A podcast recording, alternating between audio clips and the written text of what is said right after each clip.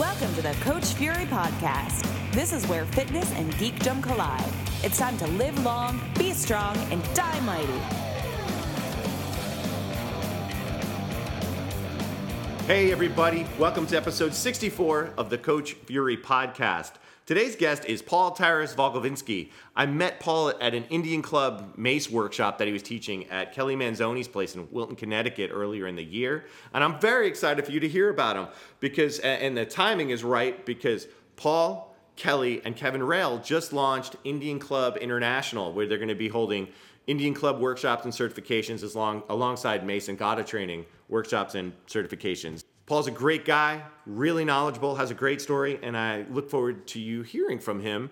Uh, but that'll be in a moment. Let's talk about some things in the world of Fury. Hey, the mic you're listening to, this podcast being recorded from, was paid for by patrons of this show via patreon.com. If you would like to make a small financial donation, either a flat sum or a per episode donation, the money goes back into the show. I don't make much, but I do love to improve upon this show, get the quality of the recording and mixing and all that better. And uh, ideally, I'd like to start traveling and recording people and not just doing it all over Skype, because uh, I have noticed there's a difference when you're in person with folks doing this. But anyway, if you would like to make a financial donation to the show, however small it might be, visit patreon.com slash coach fury podcast patreon is spelled p-a-t-r-e-o-n dot com slash coach fury podcast literally every dollar helps uh, and i appreciate your support some workshops that are coming up if you want to come and take a course with me uh, i've got original strength pressing reset sunday january 13th at mff bowery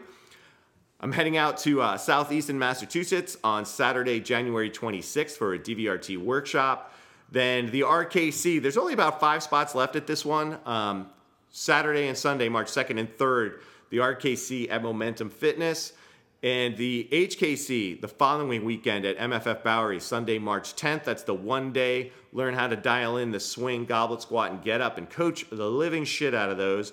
And then I'm um, still formulating for the middle of the year, end of the year, starting to pack up. Saturday, uh, September 21st, ACWA Tulsa. Can't wait to meet Aaron and see my buddy Dustin Rippetoe, original strength pressing reset Saturday, September 21st. And then the next day, we're going to be doing the DVRT workshop on the 22nd.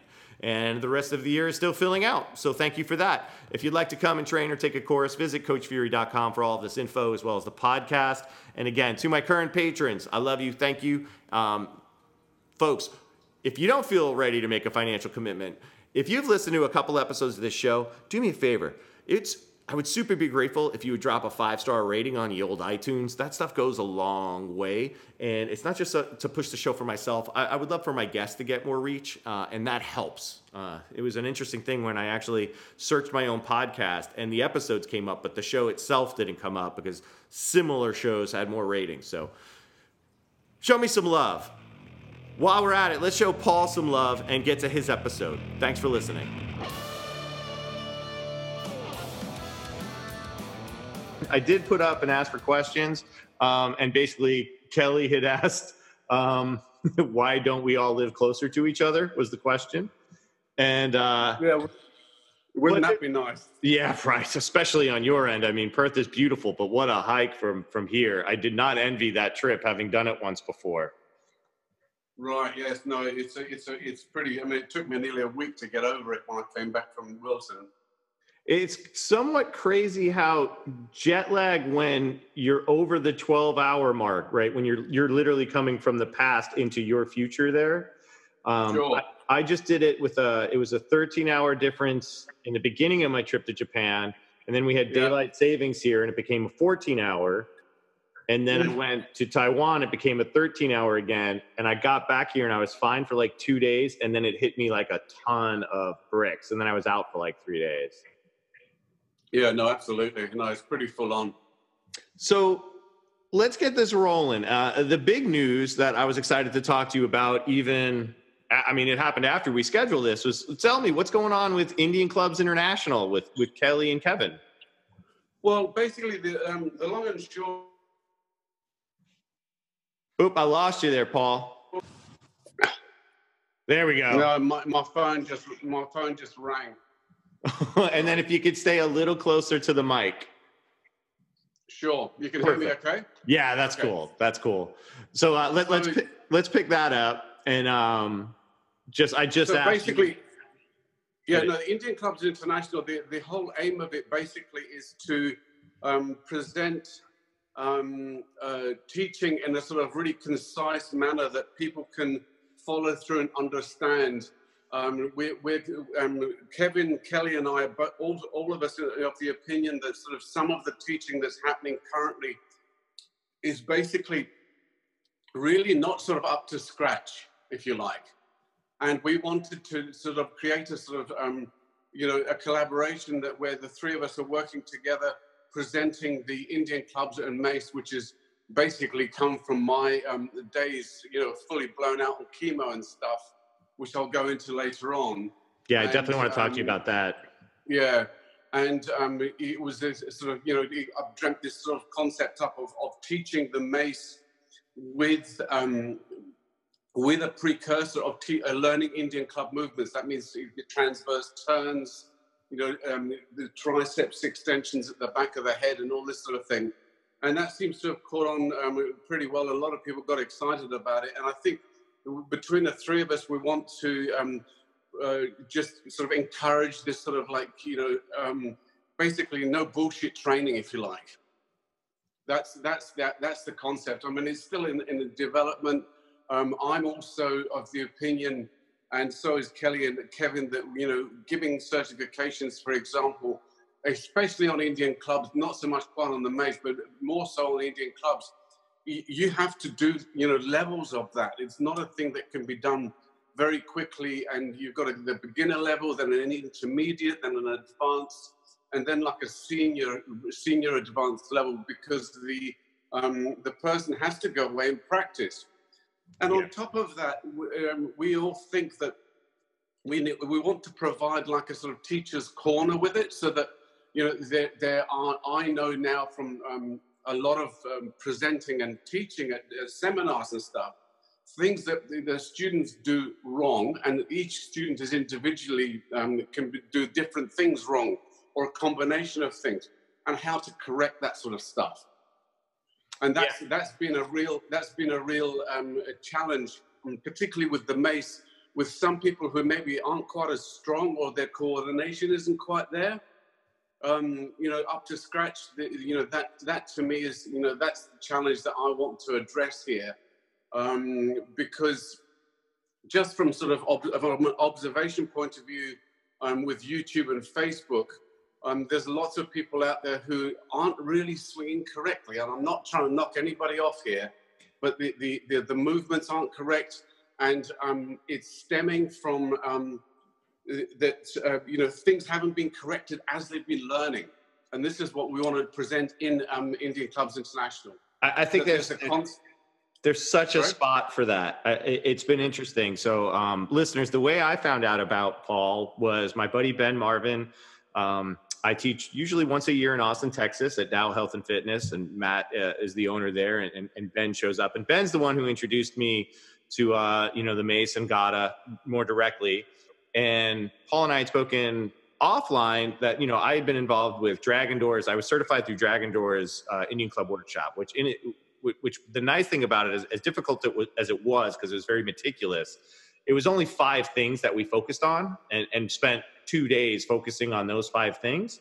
Um, was so he was like, "Come and take this mace workshop," and I had no background other than what Ben showed me, so I was very interested first and foremost to learn about the mace from you uh, and to hang out with Ben and meet Kelly, who Kelly and I had known each other uh, through the social medias and mutual friends. But seeing the connection. So the nice thing is, is with Indian clubs, I, I agree. On one end, Indian clubs, at least in the states, have had this thing where, like, yeah, there was a Dragon Door workshop that had some very successful ones, and then some that were like really hard to fill. And then when that sort of went away, then there would be like some really big Indian club workshops, and then they would sort of go away. So you'd have people basically getting a taste of the foundations, but then no real place to follow up with other than YouTube, which is where um, I admit like I wasn't doing a lot of research. I basically have been using Indian clubs for you know the eight years without a lot of exploration. I'm going to be very honest. Like I just kept using them the way I knew And it wasn't until about two months before taking your course that I really started working on my wrist turns and wrist circles. Yeah. So I think there's that place for beginner, middle, and and more importantly, like where do we keep going? Because that does get all over the place. In Indian clubs, more so than like a swing becoming a kettlebell snatch, the progressions on the turns, like I'll be honest, I watch some of your stuff or James Neidlinger stuff, and I have to like adjust the speeds on my YouTube sometimes to just see how that's going. And uh, so there's that end on Indian clubs where I think we have these waves of where there's interest, and then it dries out. But then the people that got interested, I think it dries out a little bit because we have no other place to go, right? Like, what's the next step? Yeah. Mace training is what's interesting for me. Is it's just it's. I know there's been cats like you know in the states. Rick Brown has been really uh, a proponent of mace training, and uh, Yeah. it's always been sort of there, but all of a sudden it's really becoming popular. Where I came back from your workshop and I posted like one or two videos of me just trying to get my. Um, I thought they were fairly humble to me just practicing with the mace, admitting I don't really know what I'm doing, and people started asking me like if I could teach them mace stuff. I'm like, I'm barely accomplishing this on myself. So, you know, I wasn't jumping into that. So, uh, I think it's really good. And what I loved about your workshop, and I don't want this just to be a sales ad for Paul listeners. I, I just, um, as somebody that also teaches, and, and I really appreciated your teaching style and how it was laid out, was we basically focused on two things with the mace. We focused on the 360s and the 10 to 2, and then some movement patterns within that. Whereas I think what's happening now is people are trying to justify mace as a complete system, that there's a lot of like randomness being thrown in that maybe we should focus more on like what we focused on. So uh, anyway, that was just me saying like, cheers. I'm really excited for the three of you. Um, you're very talented. And then the last little spiel I'll say about that workshop was the cool thing with Indian clubs, having gone through the certs that I did or the cert and then assisting at a, a number of them, um, was there's the fans, right? There's the people that really believe in Indian clubs. We're like nerds about it. Like you're you're an Indian club nerd, and I mean that in like the best way. Yeah. Myself, James Neidlinger, Kelly, my friends Noah Maxwell, Phil Scarito, Brett Jones. You know, we're we're nerds for the art of it. Um, certainly, my intro, my introduction was through Dragon Door and the work of Ed Thomas, where it's not competitive in a way. We all just want like clubs in people's hands, as opposed to like really like you know one brand being better than the other. It's like how can we share the most information to get people using these well? And it was great to be at that workshop with that sort of like historical aspect of strength training all nerding out. Nobody was a jerk at that course. Nobody was like trying to outdo one another at that course. It was so fun that way. So i think there's a lot of good things going.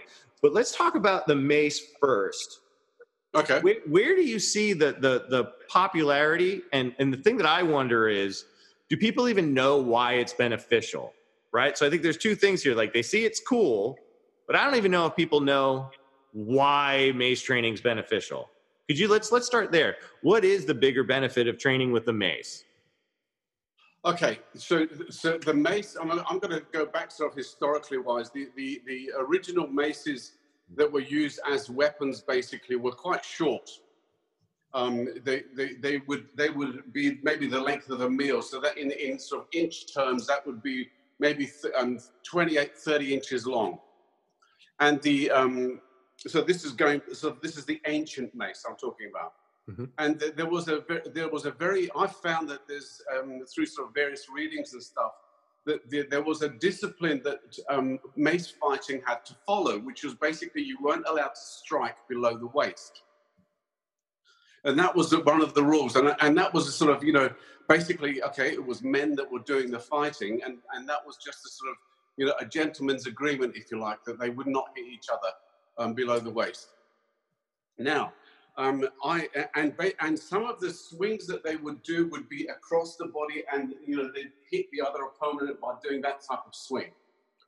And I think that that's um, morphed into um, the mace becoming longer and being up to, taken up by the akharas. And the akhara, just for anybody who doesn't know, is a wrestler's gym um, in um, the the um, Uttar Pradesh um, area of India, which is and the sort of central city to that is the holy city of Varanasi. And in Varanasi, there are a lot of different akharas, and they basically separate into two areas. One is um, strength training more, and the other one is wrestling more. But they've still got the, the mace and other equipment that they use in common. And the mace, the, mace, the longer mace then uh, sort of uh, morphed into the 10 to 2 particularly because it mimics um, throwing your opponent over the shoulder. Mm-hmm. Because it's that sort of movement. I mean, it's a very fast, aggressive movement that has to be made. And I mean, you, you're wanting to throw your opponent down to the ground. So, you know, the mace training that happens from the sort of mid chest up here doesn't follow it already because the, the movement has to be down because you're trying to get the opponent over your shoulder and you're going to kind of follow him over. Now, there's a huge amount of core work in that that's involved in that. There's transverse turning and thoracic turns. So, um, so the body is turning from one side of the body to the other, like we did at the workshop. And um, then I think also it sort of um, promotes rhythmic, sorry, rhythmic breathing. Rhythmic, that's a good one. You, can, you can put that in the manual. Like you have that control now. Rhythmic, just claim it. I'll just call it, yeah, rhythmic, rhythmic. Yeah, that's a good one. Anyway, so and now, so basically, uh, you know, when your hands up behind your head in, a, in the triceps extension, you're breathing in because your thoracic cage is open. And then as you're pulling down at the front, you're breathing out. And it's almost like a standing crunch. I mean, your shoulders should come forward slightly and, and down in that movement. So for, you know, for the upper body, it's fantastic. And also, um, I like I like uh, following the uh, example that I've seen in Varanasi, where basically the feet stay relatively planted on the ground, and um, the hips are facing forward. Although there's going to be a slight turn, the upper body has to do those movements much more. So, yeah. I, now, so to, just to sort of finish off, please. Also with the mace, there's an, an amazing amount of grip work in the sense that the grip should change from the front position to the back position and then back again. So every swing, you have a grip change um, to the back and then back to the front. So the hands have to do a lot of work. And I mean, the grip work is basically, you know, using the, um, the thumb and forefinger on both hands. And when my right hand is using the thumb and forefinger, my left hand is using the back three fingers for the saber grip, and then it reverses. So, you know, th th that's the sort of outline of basically what's going on during a mace swing. And I think that, you know, the combination of the breathing, the sort of the violent move that you have to do to bring the mace up over your shoulder, is um, is uh, very important. And also, there's another benefit which I just quickly mention: uh, the um, when you bring the mace down into the low rack position at the front, then you're you're well set up for doing what's called the push-up. So the push-up happens from um, the belly button up to the um, the chest, and then that's at the, that at that point the mace falls into its back sweep and then you pull it back down at the front again. What does that give you? It gives you acceleration. And then you've got a, the deacceleration on the other side to, to um, control the mace and get it under control again. Um, whereas opposed to a chest swing where it's being done from the center here, is um, the mace is rather controlling the athlete rather than the athlete controlling the mace. I know when we spoke about this um, at the course is I was definitely, you know, being so new to it, I was like uh, holding from the chest. I was coming at it from like, you know, the kettlebell background of more of a hard style, you know, yeah. higher rack position. Um, and it took me, and, and I'm grateful just in the practice of having to figure out how to decelerate. Like that didn't stick to me as opposed to muscling to a stop versus the deceleration. What I, what I've come to love with swings, and I, I do them quite a bit. I, admittedly, I, am still very much um, working on my 360s and still struggling with my 10 to 2s because I just don't feel like I've earned them yet. But I'm practicing. But is that that it is aggressive, but there's this meditative aspect of just feeling the. What I like about it with Indian clubs is that mental flow where you start yes. to feel where the ball on the end is going and finding that pocket when you decelerate, whether it's a 360 or a 10 to 2 so that yeah. it, it's an interesting thing when you i don't lock into that all the time but when you hit that you realize that yeah the load isn't so much that it's when it goes heavier I mean, a, steel mace and a gada is a little bit different depending on the handle thickness and weight distribution, but it's more yeah. about like that that more of having to create a little bit more of acceleration, but like really about controlling the deceleration phase. I find yes, when it gets heavy. Yeah. Whereas when people are seeing videos of like really heavy mace work going on, I think they think there's something else going on of like brute force muscle work, which it's not. It's it's it's much more like a an upper body kettlebell swing a little bit, or in uh, DVRT Ultimate Sandbag Land, we have um, Around the Worlds or Cyclones, which is a very yeah. similar move, but yeah. we're we're using the pivot off the foot more in a martial arts manner um, directly, as opposed to keeping the feet planted.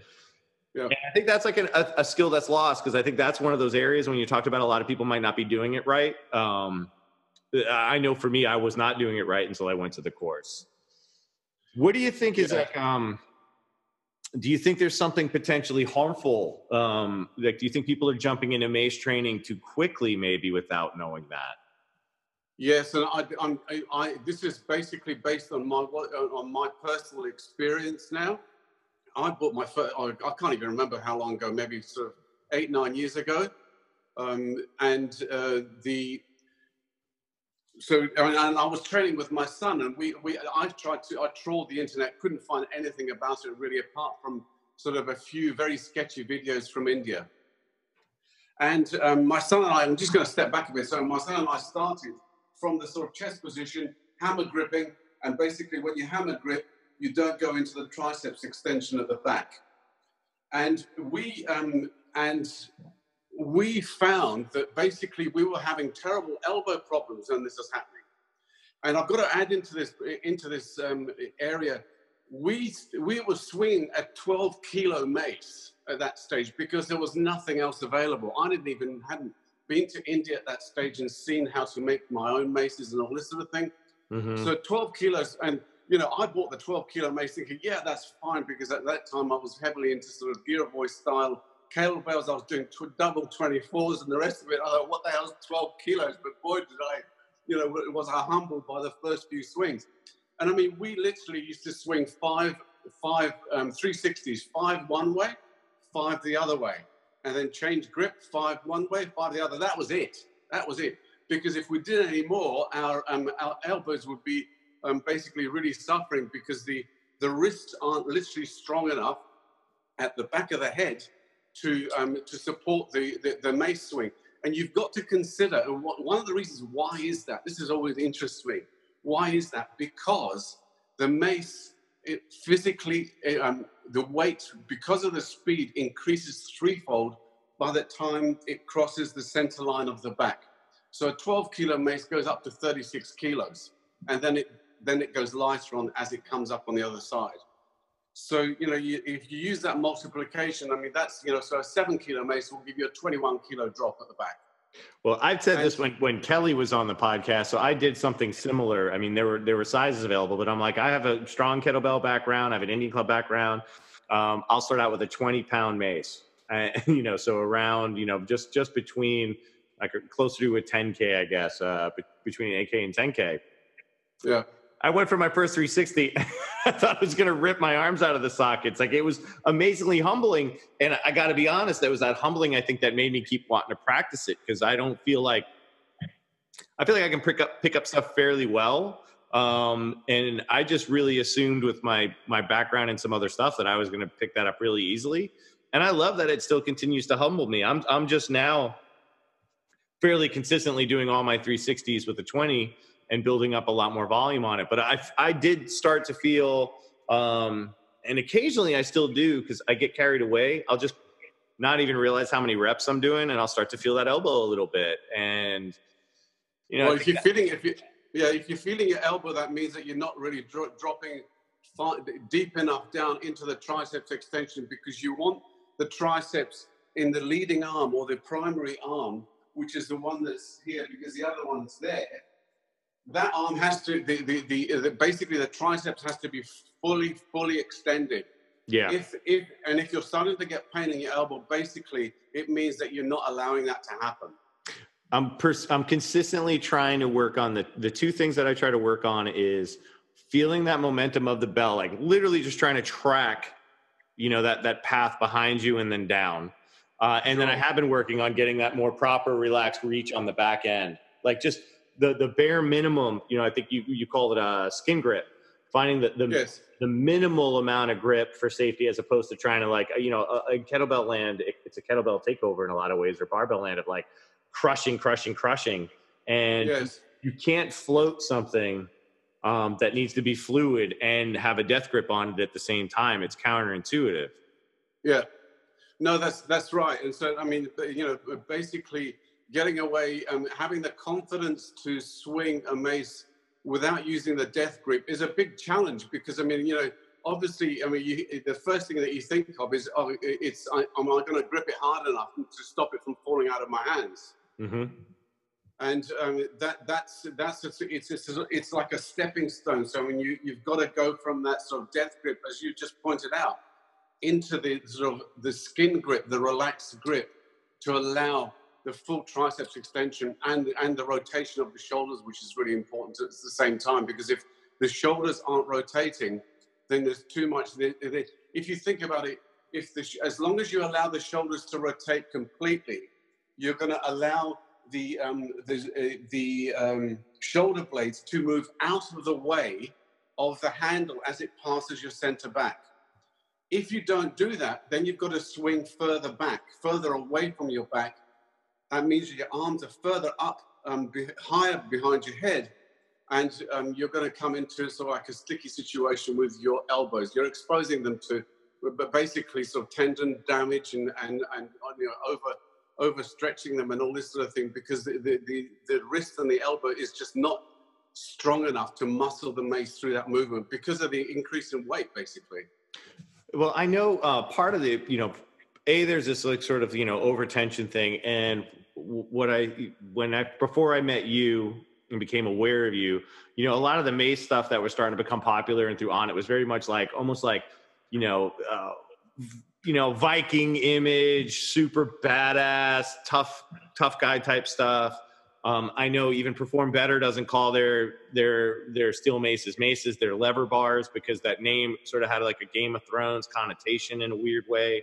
Um, versus when I watch you, and I remember, I mean, I, I, I'm not gonna, I don't want to sound like too much of a fanboy, but uh, peer respect I saw you just demoing and talking so relaxed and just the smoothness, right? Like when somebody uses the mace well, it does look easy. And I think that's a lost thing because it's an implement that lends itself to look people feel it should be overly aggressive. Does that make sense? So versus Yes, that, it does. That flow and it's one of the reasons why I love that you you know, we could we'll talk about the music you just released, but that you do play uh, a certain type of rhythm drum beats in the background. I know when we do Muay Thai, um, it's been a while since I've done Muay Thai. We have a certain type of music that sets the cadence, sets a rhythm. Right. Versus, I think there was like this very aggressive heavy metal attitude towards mace training until I was, at least in my world, which is probably more like a, a, a bigger scope. And then coming through you and seeing that relaxed, and then through you know William and, and Kelly and Kevin and Ben, a more like relaxed, flowy version of it, but you still have tension where you need it versus again the sort of over tensing powerlifting style. Yeah, no, I mean, I get mine. My, I, I've tried to really sort of mimic and um, you know reproduce basically what I've learned in India. And I mean, those guys are so relaxed. I mean, I, have got to tell you this story. I mean, there was at one stage I was in one of the Akharas, uh, Ogornath Akhara in Varanasi, and there were the, these four sort of older men, I'll call them, sort of a little bit of a tummy on them, you know, standing around. And they all had a mace in their hand and they were having a chat and they're just doing the odd swing. You know, it was just really amazing. And it was so relaxed. It was just wonderful to watch, you know. And they're sort of like going going about their sort of, you know, conversation. I couldn't understand it but because it, it was in Hindi, but it was just sort of just something out of this world. How and long? I, I love that. And I, I um, now I'm going to just sort of diversify here. Please. What's what's really bizarre? What's really bizarre to me about some of the um, mace training, so and with some of the students, and this is this is what it is. As you know, you basically swing the mace behind your back, but the, the, whether it's clockwise or anti-clockwise, the mace will be dropped to the left or it will be dropped to the right. Now, what's the, here comes the strange bit. Some students see you demonstrate this, and what do they do? They actually stand and they throw the mace over their back, and it basically hits them on the bum. And it, now, what I still haven't quite figured out is why you know, they, they, they, the, the student is obviously thinking, okay, well, the mace has to go, uh, and we've, I've gone through sort of um, going to great pains to explain the movements, how it has to go over to the side. We've done the pendulum um, swings from one side to the other.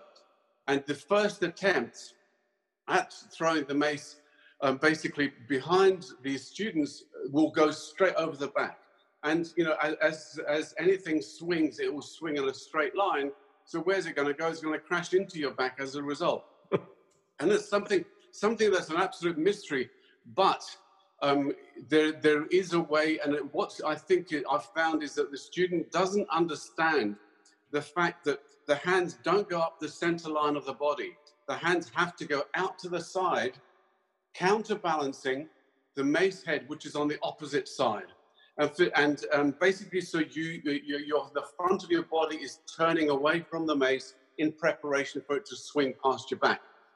And um, we, yeah, this is one of the things that we've addressed. That um, you know, Indian Clubs International is one of the things that we want to really put to bed because we've found on on various workshops. I mean, the last this last trip I've done, there have been a number of people who have really, really struggled with that, and we think we've now got to come up with a solution for it um, but using a very lightweight mace, so the, you've got the sort of mass there um, of, of, of a shape, but there's no weight there. So that means that the student can basically muscle the way through the movements and then take a lighter mace, like I say, sort of eight pounder or 10 pounder, and try doing the swing that way. And once we get the shoulders going, then things are starting to fall into place and work properly.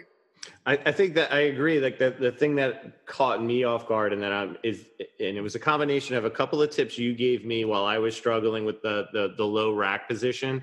And then towards the end of the day, Kevin actually gave a great, it, that it is when you turn into it and come across with the hands, it's, it doesn't take much. The mace then, you know, does the job for you basically. Yes. And then it yes. is the deceleration coming down the other side I, I just think that tension with the overhead, I think we're just, myself included, this isn't a judgment call on anybody. We're so used to have to being tight and stiff. And I think just like sometimes when people first pick up a kettlebell swing, they try to muscle it because there's also a part of their brain saying, like, you're about to hold on to something heavy that's going to move. We shouldn't be doing this. So I think there's a little bit of that lizard brain protection comes in where, like, I'm about to swing something heavy and long behind me and that safeguard comes in and it's one of those things that that safeguard's actually like counterintuitive to what we're trying to accomplish sure and the safe the safeguard also goes into um, another realm of um, the uh, the being exposed to um, injury. Yeah. Because uh, a, a, number of people that i've spoken to now have all said that their first um, mace swing was one of the scariest ones that they've done. And um, i have to second that because although I've been sort of doing this for a long time, I mean, you probably saw the video that I put up, I don't know, it must be two or three months ago now, um, when I made up a, a, nail mace because I wanted to try it out. You, know, you had, you had that at the, the course. and I, I actually went through exactly that process. It reminded me so, and I was stood there with a mace in front of me thinking, my God, is it, are you crazy or what? And, um, you know, the, the, nail mace is used in India. I mean, it's a, um, you know, tough love type of instrument.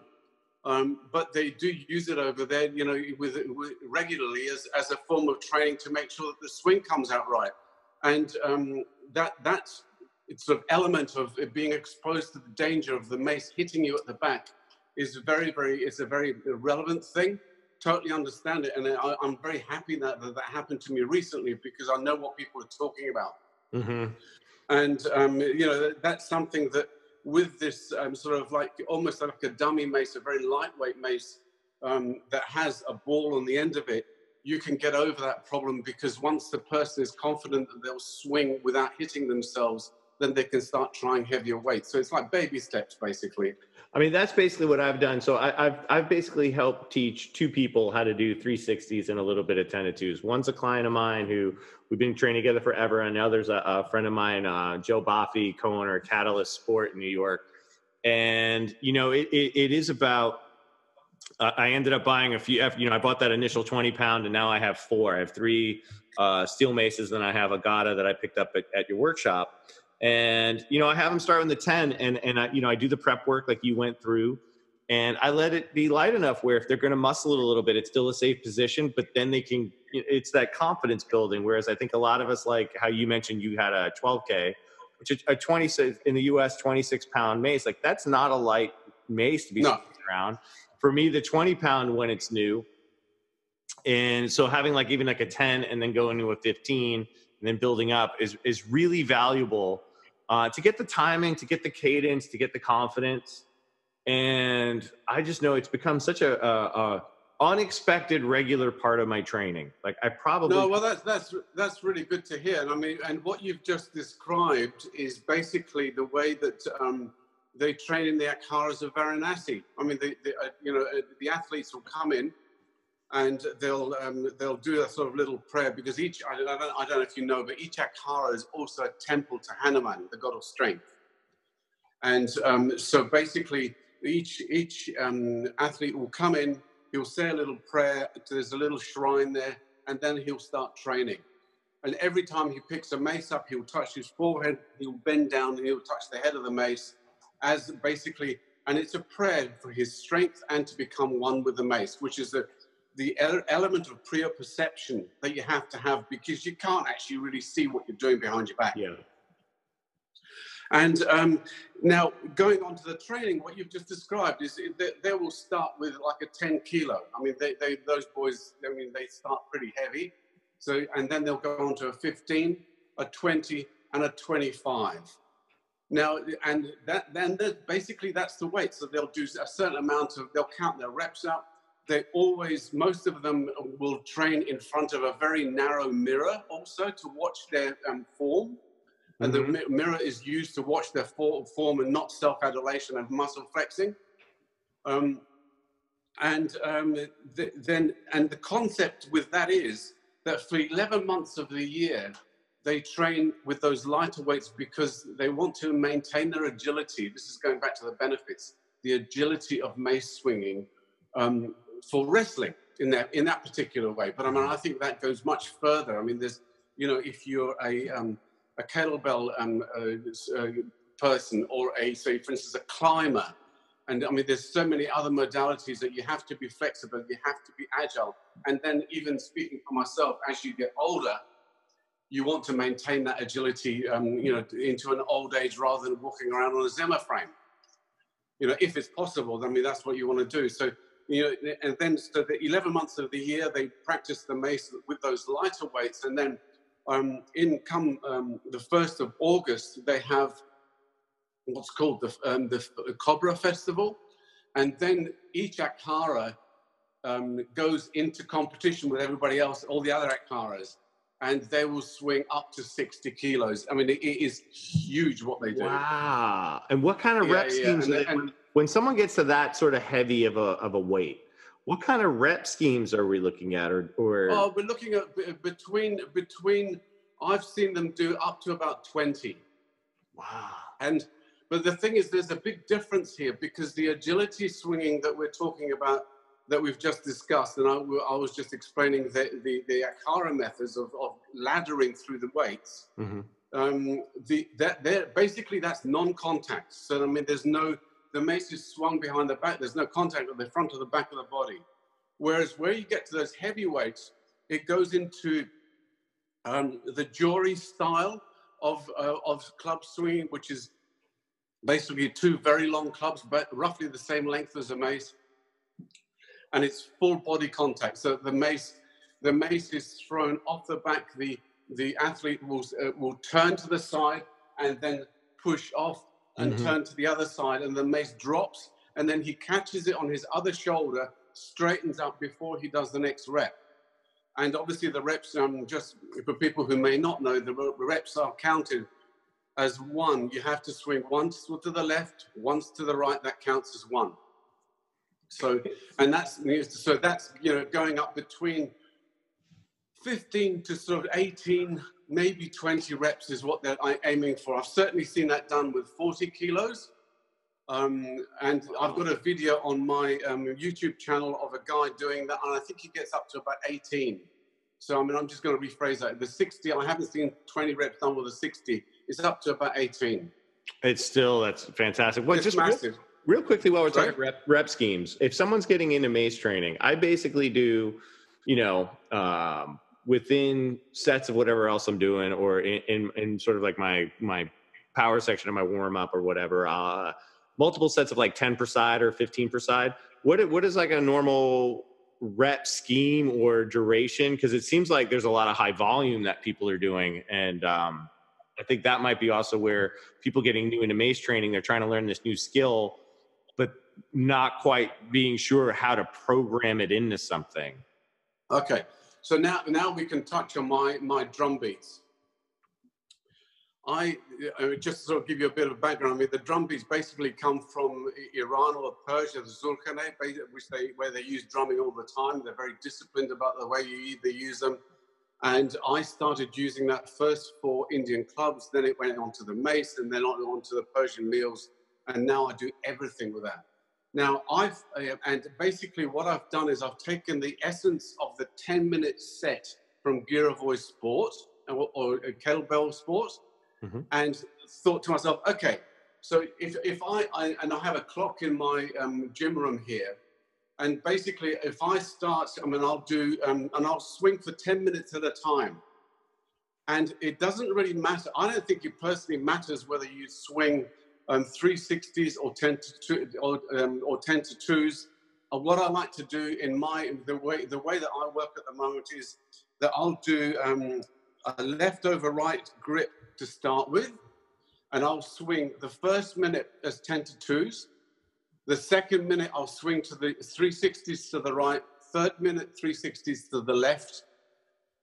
Fourth minute 10 to twos, and then fifth minute I'm going to do a ladder. So I'm going to swing. So basically, um, a 10 to 2 ladder, which I mean that, starting at two to the, the le- two to the right, two to the left, three, three, four, four, five, five, and that takes a minute. And then I go do a hand change, and I repeat the whole thing for this, the last 10 minutes. Wow. And basically now, now going to the drumming, if you're starting with something like this, um, that's why those drum beats basically have different speeds, because you can swing this sort of thing at 55 beats a minute, and you're going to do, I forget what it is now, um, what that works out to in swings. But if you get up to 60 swings, there's 30, basically 30 swings in that time that you're going to do. The 30 swings a minute. So at uh, beats per minute, 60, you're going to do 300 swings in 10 minutes. And that's basically what I do. And I now, I, and now since um, with, as the drum beats developed, I will start off with um, around about say 56, and I'll use, I'll use a, um, a seven kilo um, mace for the 56 um, beats per minute. Then I'll uh, put the uh, next 10 minute track will be 57 beats a minute, and I'll go up to the eight kilo, and then the, the, the, third set will be um, 58, and that will be a nine kilo mace. And that's a workout. I mean, that's a real workout because yeah. you're having to swing, you're having to swing faster and faster, and the weight's heavier and heavier. So it's like a ladder format. That's awesome. Well, that's a folks, listeners. That's a that's a good goal to work for. But take your time and build up and ease into it. No, no, no. But so if, if I can, for anybody who's going to try this and, and who has uh, my um, drum beats, basically the drum beats, um, there's another way of looking at it completely, and I'd just like to sort of mention this. If you look, if you have a, um, a large clock face with a sweep hand, you can do um, the start and stop, basically that we did at the um, the course in Wilton, where you swing once, five seconds, you swing another time, five seconds, but you stop in the rack position in between times. So that means that you're going to have 12 swings per minute. yeah. And that is a fantastic way of starting to build up your endurance. I also just found for myself because one of the one of the keys you responded on, you commented on one of my videos um, was about owning that hold position because I sometimes struggle with the rack because again, getting used from that chest position to the low rack is yeah. I. I, every time I do 360s, I'm, I'm pausing in that middle position so that I can own it because otherwise yeah. it's, it's so it's just like with anything uh, with indian clubs or with swings or any martial art like it's so easy to get sloppy when it becomes yep. just a consistent thing as opposed to having that moment of ownership sure well that's sure. super useful um, i wanted to ask you like let, let's actually break away from programming a little bit like what came first your your interest in indian clubs in maces like what, what was the first big draw into sort of this world of um, circular strength training, historical strength training. Um, what what brought you into it? Okay, um, I was I got very fat at one stage, and um, my my heart rate was my you know my um, heart rate was up and sort of all sorts of borderline diabetic basically. And my doctor just said, "Look, you're going to have to start doing something." And um, I d- decided there and then to do it. And I, you know, my dad was half Russian, and I remember him talking about kettlebells. And it just happened. I remember looking on the web, and there was Pavel Tsatsouline with his um, Enter the Kettlebell book and you know the whole Dragon Door thing. And I literally bought the book and got into it for about seven years on. At the same at the same time, I started looking for the internet. Okay, what else can you swing? Because I love the sort of the the kettlebell swing in particular, and I love going into the rack position and then the you know the press. Mm-hmm. And um, I found club bells, Scott Sonnon and club bells, and bought some and hated them. Absolutely hated them. And I made the, the you know the dreadful mistake. I mean, I, I bought um, club bells from two kilos up to twenty, two of each. That's that's quite I, set. yeah, it's quite a set because I thought, oh, well, I can do this. You know, because by this time when I found I found these, I mean, I was pressing um, double twenties, no problem, and I was already working with twenty fours. So I thought, well, you know, two twenties are not going to be a problem. Little did I know, you know, that your wrist just literally really struggles with that. And I mean, I don't know if you've noticed, but anybody who does the um, the the, the uh, a club bell swing really swings with their elbow into their body because I mean you know you've got to protect your elbow basically from overstretching. Yeah. So um, and then as things happen, I found a book by Cobbett and Jenkin, um, an Indian club book which had patterns in it. And I thought, well, that's that sounds really, really the thing to do. And I actually went out, found a wood turner here in Perth, and he made up me, made me up a set of um, the clubs. And my first attempts with the Indian clubs were just, I mean, you know, I mean, I just had no idea what I was doing. Found uh, other books, started learning from them. I found the English in the old books quite difficult to understand, and some of the drawings um, and so on very difficult. But it started pulling me in more and more and um, you know the interest was just fascinating because I mean you could swing circles and there seemed to be endless combinations of them. And I, I, got so I think I got too big for my boots at one stage. I started putting out videos and stuff, and by the time I learned to do the back hip circle, I thought, well, I mean, I've conquered this almost. Uh, you know, I know what there is to know about Indian clubs. And then things started happening because because I'm quite isolated here, and I wasn't really having to any idea to bounce ideas from, I um, started experimenting more and basically videoing myself, analyzing my mistakes, looking at the mistakes, because sometimes you know you'd crash the clubs or you couldn't figure out your, your arms would get twisted over and you, well where are they supposed to actually go? What, what am i doing?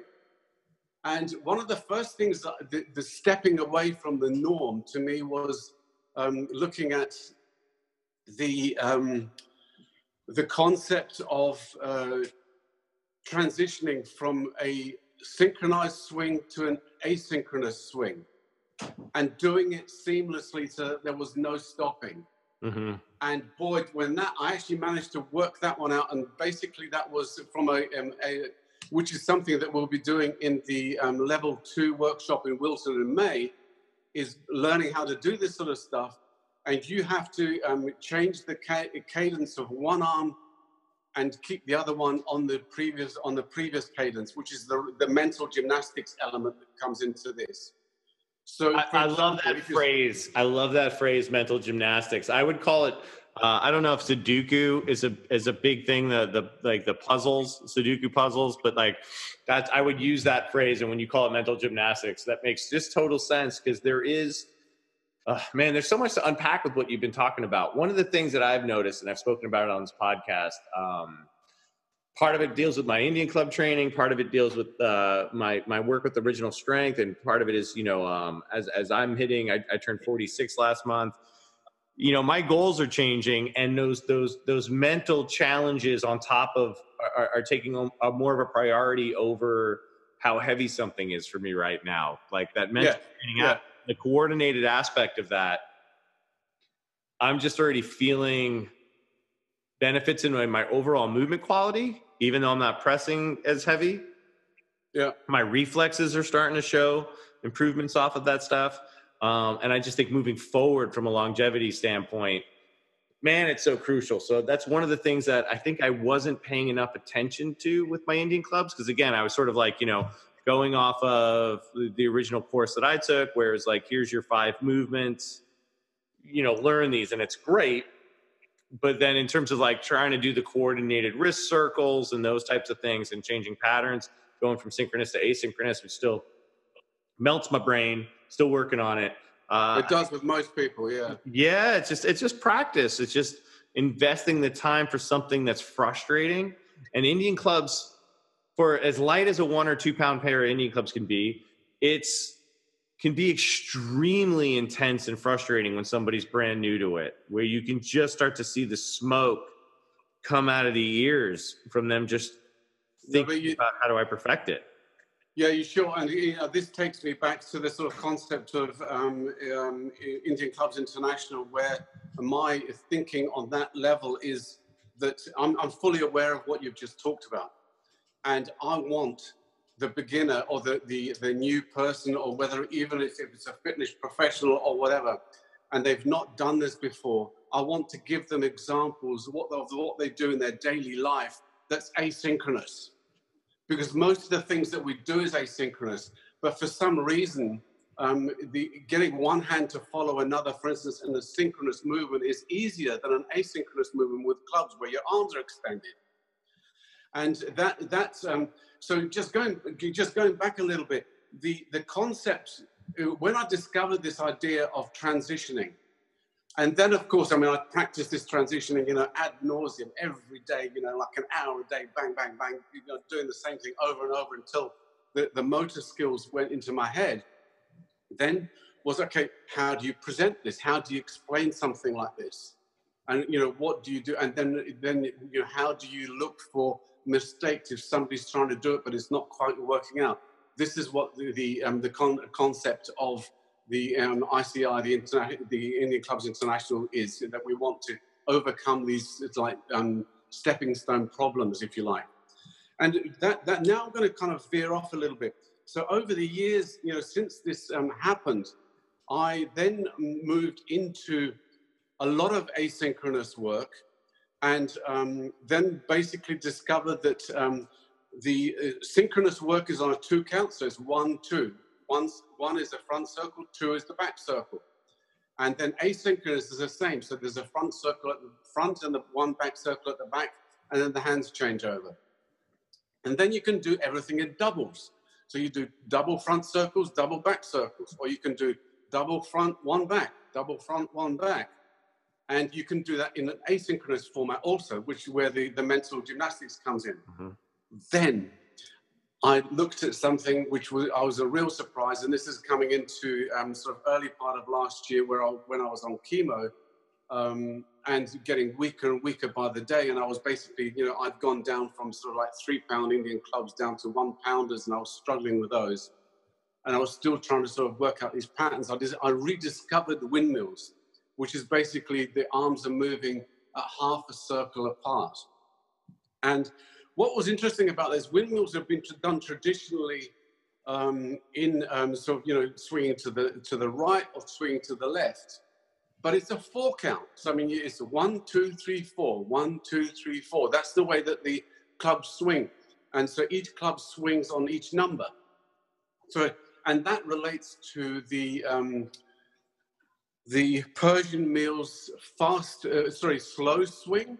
Um, in a way, because that's also a four count. So one, two, three, four. There's a, there's a deliberate, um, you know, each arm does something different at different points of the count.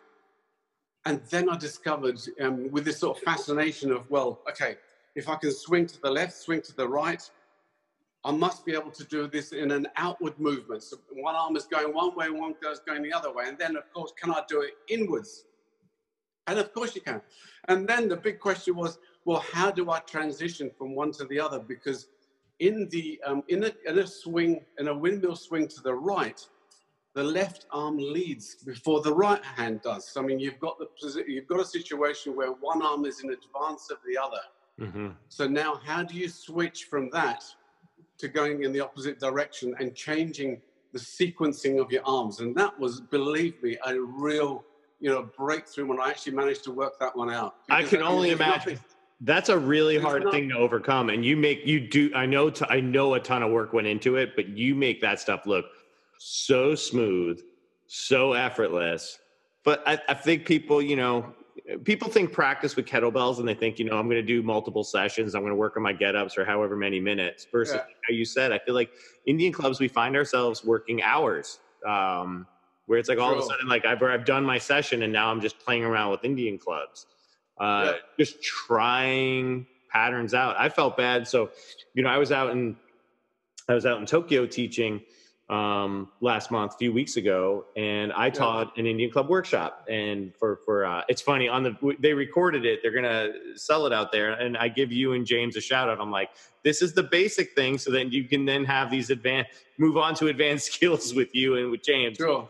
And uh, but I would go to the park with a, they they they let me borrow a pair of their Indian clubs. I would go to the park and I'd play around with stuff. And when I returned them, I'm like, hey Travis, I I, I might have bought these because I, I've dinged them up because sometimes you're practicing and the clubs go flying because you're just thinking one sure. thing you're trying to turn and it just flies out of the hand and he he didn't make me buy them but i think people lose that sight when someone flows so well with them that it's not a brute force thing. It's a very different thing, and that's that's hours and hours of practice. Um, watching you or watching James uh, Neidlinger, I'm like, holy crap, it's so smooth. And I know some people will look at me and think I have some, uh, you know, some level of skill at it, and I'm just very much a meat and potatoes basics guy at, at this point.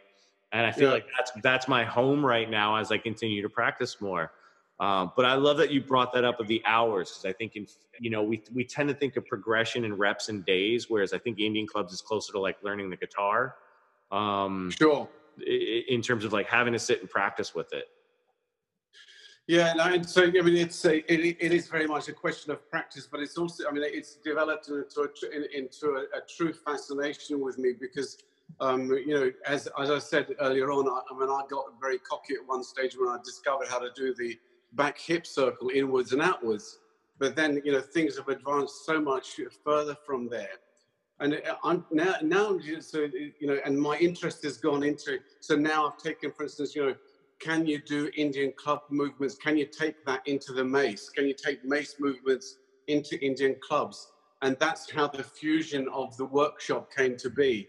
Because um, again, I mean, this is sort of, you know, I, I call my, my chemo sort of five months of chemo, basically it was like a very interesting development point because it was um, I was so weak and so um, you know everything was destroyed inside me, but I was still I'd vowed to myself that I'd train every day, and I would literally just pick up a pair of clubs and, and literally sometimes just swing pendulums in front.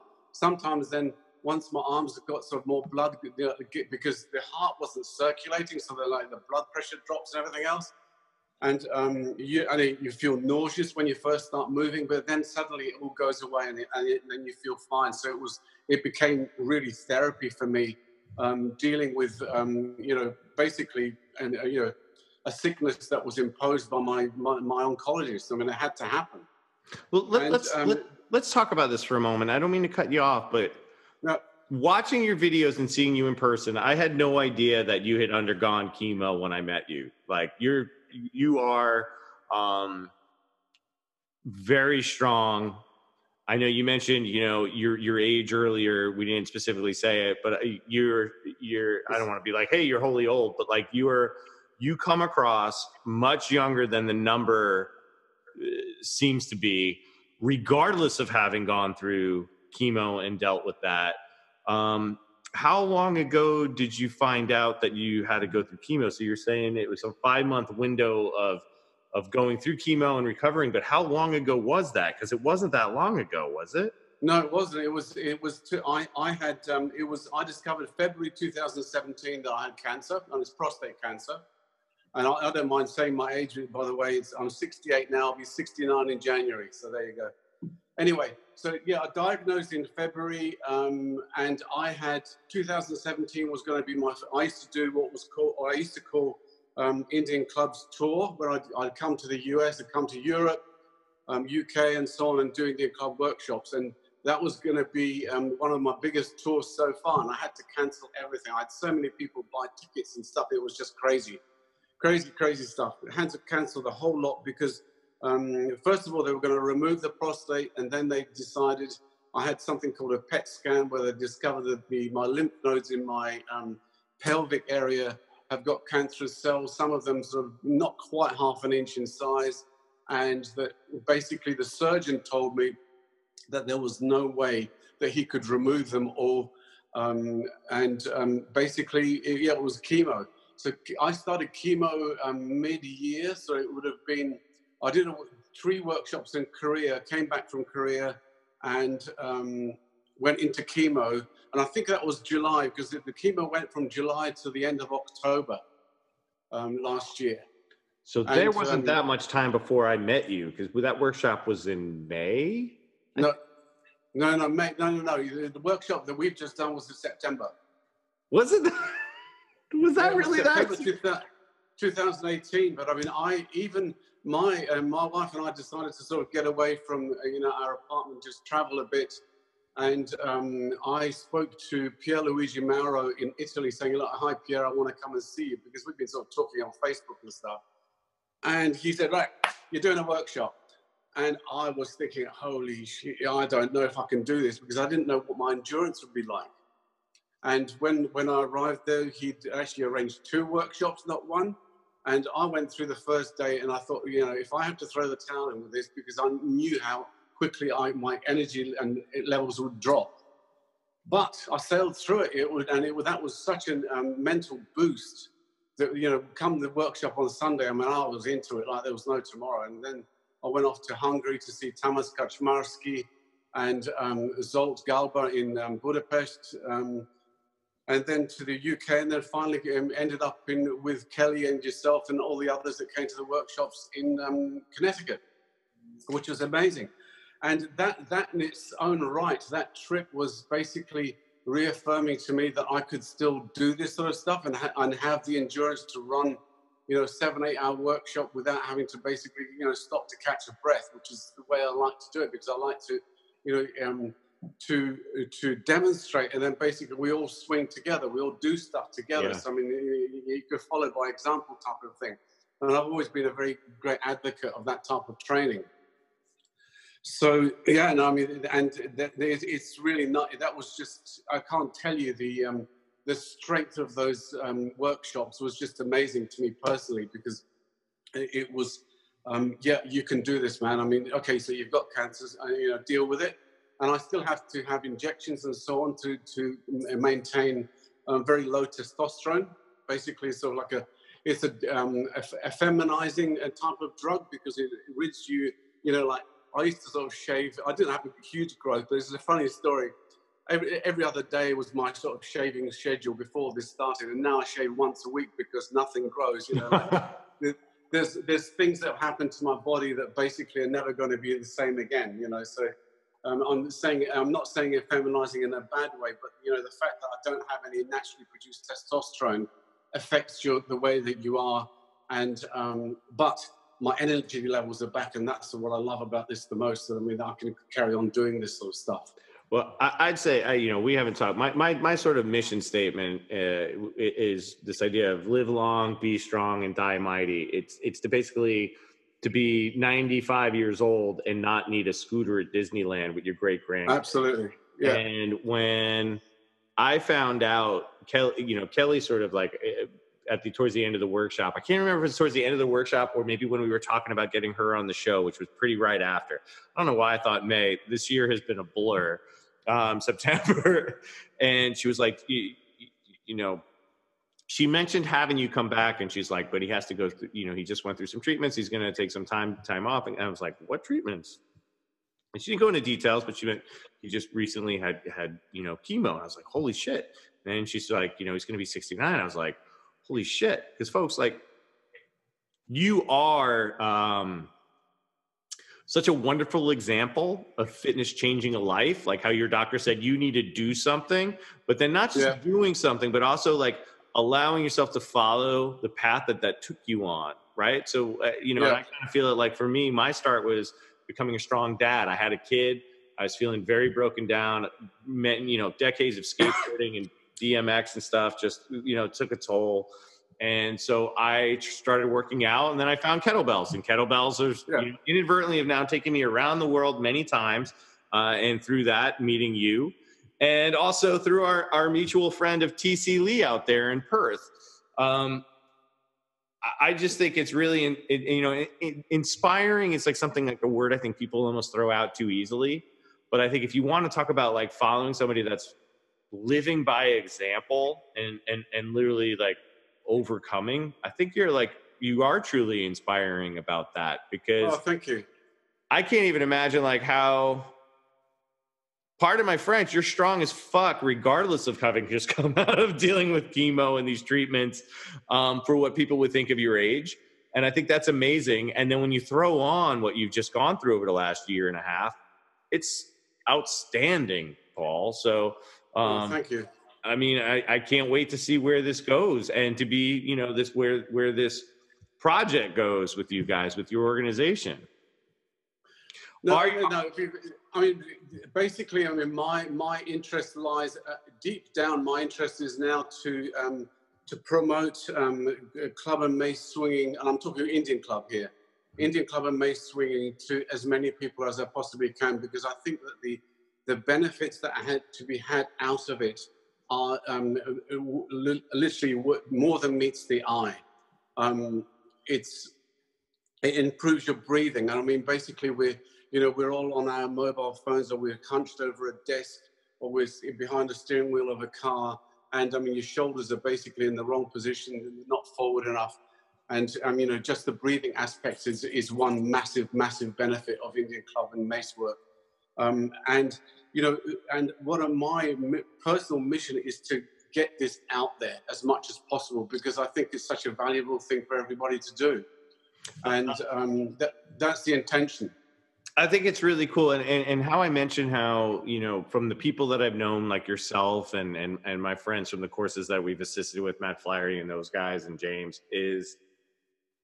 I didn't really know you at the time, so I'm going to be doing like uh, a, a an intro course through Original Strength, which is really like again an intro course because I think there are a lot of people that have no idea what's happening at the start. There's no sort of self-regulating thing, so it's only like going to be like maybe like a three-hour intro intro course, and we didn't have a relationship at the time. But you know, I know James has got his thing through Flexible Steel and any Club Workshop through Flexible Steel, so. Excuse me, James is a friend. I reached out, hey, dude, I, I don't want to step on any toes. Are you cool with me putting this thing in? And I think it'll be a feeder for all of your all of your workshops Sure. like, no, just get it out. And then, of course, I had to reach out to Dr. Thomas. I'm like, you know, uh, Dr. Thomas, look, you know, you are, it's your material is what I basically have been using, you know, um, as in my own training. And uh, this is the idea of what I'd like to do. And he was like, get it out. And what you want to do is terms of get it out. Like, surely, certainly we want our programs to be successful.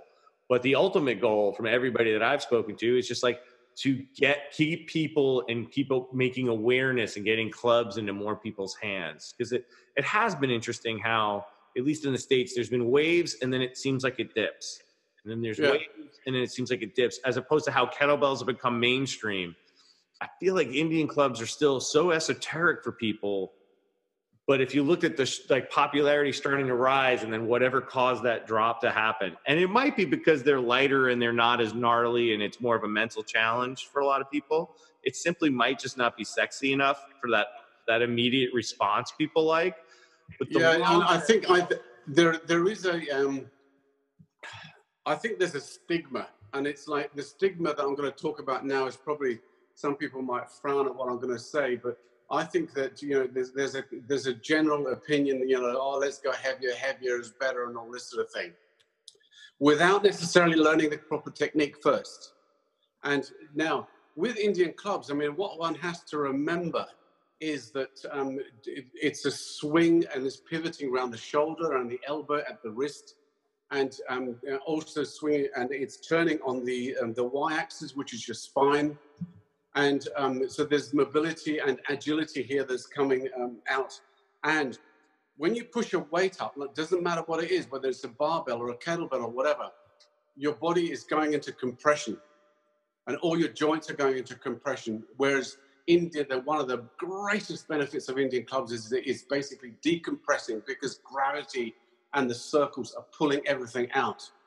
So it's, I mean, for a, let's say for a, a kettlebell sports athlete, the combination of doing warm ups with Indian clubs, for example, not so much the mace maybe, but Indian clubs, is only going to basically prepare all their joints for the compression work that they're going to do with the, with the kettlebells and then go back to um, you know, doing a warm down with a bit of Indian club work just to pull things out again.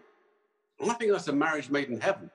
It really is. I wrote an article years ago um, about that. Like it was like called like the secret to heavy pressing, because yeah. I was doing I was very into kettlebell pressing and but I've had surgery on my right shoulder, and yeah. you know kettlebell certainly too just brought their own pros to that the shoulder stability the offset weight and all of that and allowing you to have your groove but the indian clubs uh, both as a warm-up but i would do them in between sets all the time yes. i still do really uh, helped with the recovery and the resiliency. Yes. And uh, it's kind of shocking. And now uh, that is like eight years later of using Indian clubs while pressing, and my shoulders feel great. Well, no, I just on, on the on the point of recovery. I mean, I was talking to TC about it. I mean, he's in his gym here in Perth. He's, he's running um, a hundred um, swing challenge at the moment, leading up to Christmas.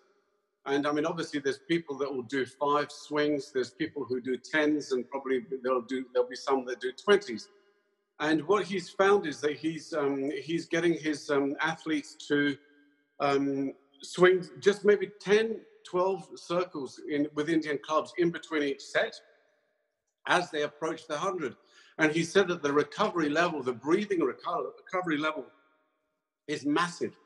And I mean, that just confirms what you've just said that I mean, you know, you're just doing the, the club work between sets is just of huge value because basically you're, um, you're opening your thoracic cage up to get more air into your lungs. As simple as that.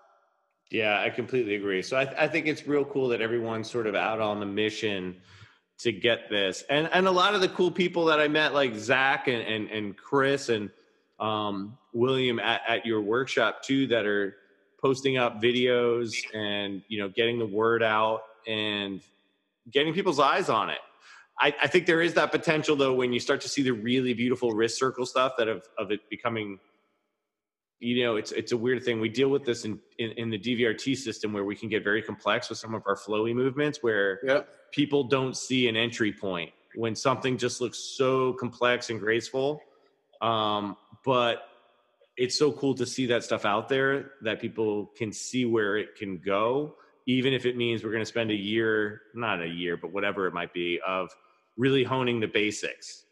Yeah. So that, yeah no, that and that basically i totally agree with that and i think the um re- taking the complexity out of indian clubs is one of my my uh, preoccupations if you like in the sense that you know, I, I know I'm, I'm, well fairly aware aware of the five movements that you, you were talking about. Um, but my issue is with that, that, that, that those five movements are already too complex because basically each one of those five movements comprises of two circles.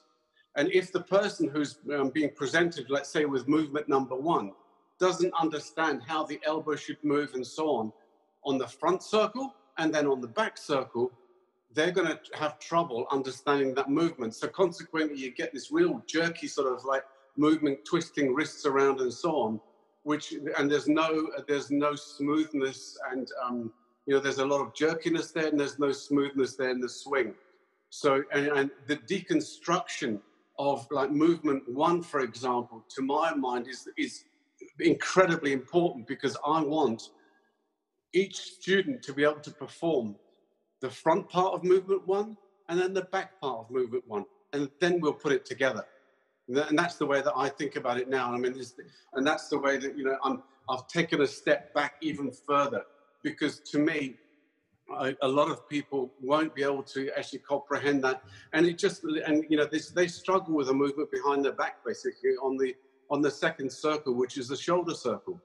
Yeah, it, it's been interesting over the years. So after I, you know, there was a time where I actually taught an Indian club class at, at, at an old gym that I used, to, uh, one of my older gyms that I used to work at, and those that picked it up loved it, picked it up really great. I think actually one of the members, uh, who's also like a, a teacher there, might be teaching the class now. I'm not sure, but others would struggle yeah. for a long time.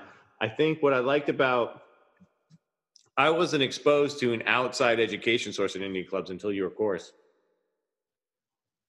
Is you allowed you taught it well and to the point but allowed for a certain level of uh, i don't want to say looseness but lack of preciousness that allowed people to actually focus on the bigger rocks first as yes. opposed to the minutia of every part of it right? Yeah. So you know how perfectly neutral is the wrist out of the gate versus actually trying to you know how this how's the circle going?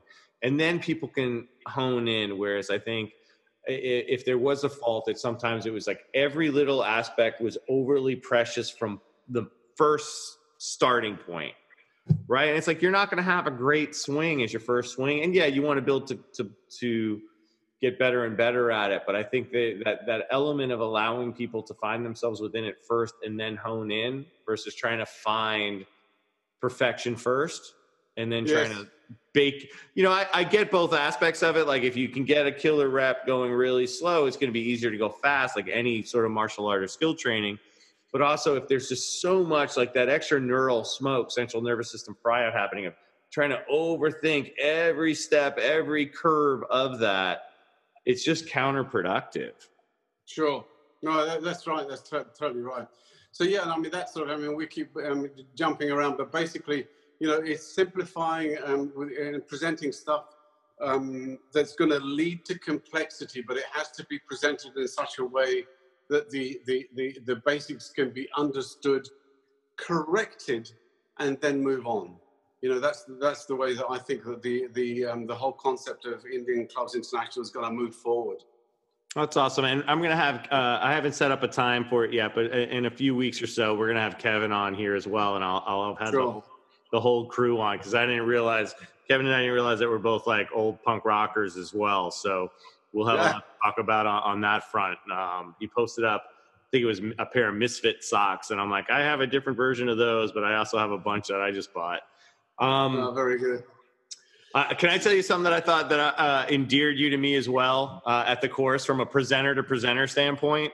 Yeah, you did a very good job of being super clear and um, you were very uh, you know uh, hands on with everybody like everybody got time to ask you a question and there was never that separation of like you're in the front of the room and then kelly and kevin are drew the other stuff but there was one point i don't know if anybody else caught this where towards the end, it got a little like uh, people weren't necessarily listening or, or organizing right away.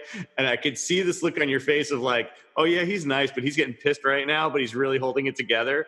I don't even know if you realized that it was happening, and nobody else probably did. I just knew this is somebody that presents fairly often. I'm like, I can see that. It's like, you have the moment when like you just got to wrangle the room in and there was there was like towards the end where it was just like, getting a little harder to wrangle the room in i'm like i could see it where i was like paul wants Paul wants to give him some shit right now, but he's being really polite about it. and that was an endearing quality to me because I know that feeling. I've had to like yeah. have like tough love moments with classes where I'm like, guys, like we, we have to like respect each other's time right here. Yeah. Um, but that's the kind of stuff that I love too, where the personality comes Oh, out like, you. yeah. So This is Steve. I'm, I'm going to have to kind of start to bring I this was- to an end. I'm afraid. literally just going to say the same thing. Uh, we, I got to wrap it up. Uh, Paul, awesome talking with you. Uh, Thank you. Where, where can people follow you? Because you do have one of the better um, YouTube channels. Your social media is on point in terms of information. Because, like you said, back in the day, there wasn't a whole lot. Like I could, when I first looked into Indian clubs, there was like a couple of martial arts instructors that we're doing it, and not a whole lot of information. So, where can people find your YouTube channel and anything on the social media? Sure. So my, my YouTube, I use them. I have a lot of videos on YouTube, which is um, under um, Paul Taras Wolkowinski. And but if you go to the IndianClubs.com.au, so for AU for Australia, I am that website basically contains a lot of my own personal demonstrations. Some of them very old now, um, so, but some of them sort of quite up to date. And um, then videos that I've shot in um, Iran, in the Zurkhaneh, in, in um, India, in Varanasi, of mace swinging and club swinging and, and all sorts of things. And basically, sort of things that are connected to mace. Plus, I have a small website for anybody who is interested in um, swinging Indian clubs, which is called IndianClubsAcademy.com. And there, people just sign up for a free seven video course to swing. I mean, basically, they'll learn the front circle, the back circle, a hand change, and it's a one club routine.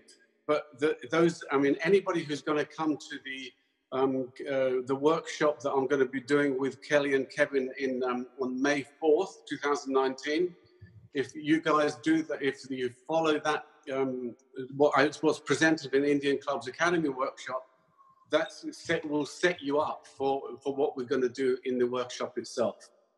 So, awesome. and then then also on Facebook. But I mean, basically, I I have um, uh, in, also Instagram under Wolkowinski, which is just my surname, and Facebook, which is uh, also my personal account. There it carries a lot of stuff, but the main website is basically where where everything is that um, you know anybody who wants to get into this in a big way. There's lots of reading and um, research that can be done there, plus links to old books and and that sort of thing. Awesome. Hey, at the end of every show, the guest tells the listeners to die mighty. Can you tell our guests to die mighty? To die, die mighty. Yeah. Just So tell them to die mighty. What was that? I'm not quite. I'm not following what you're saying.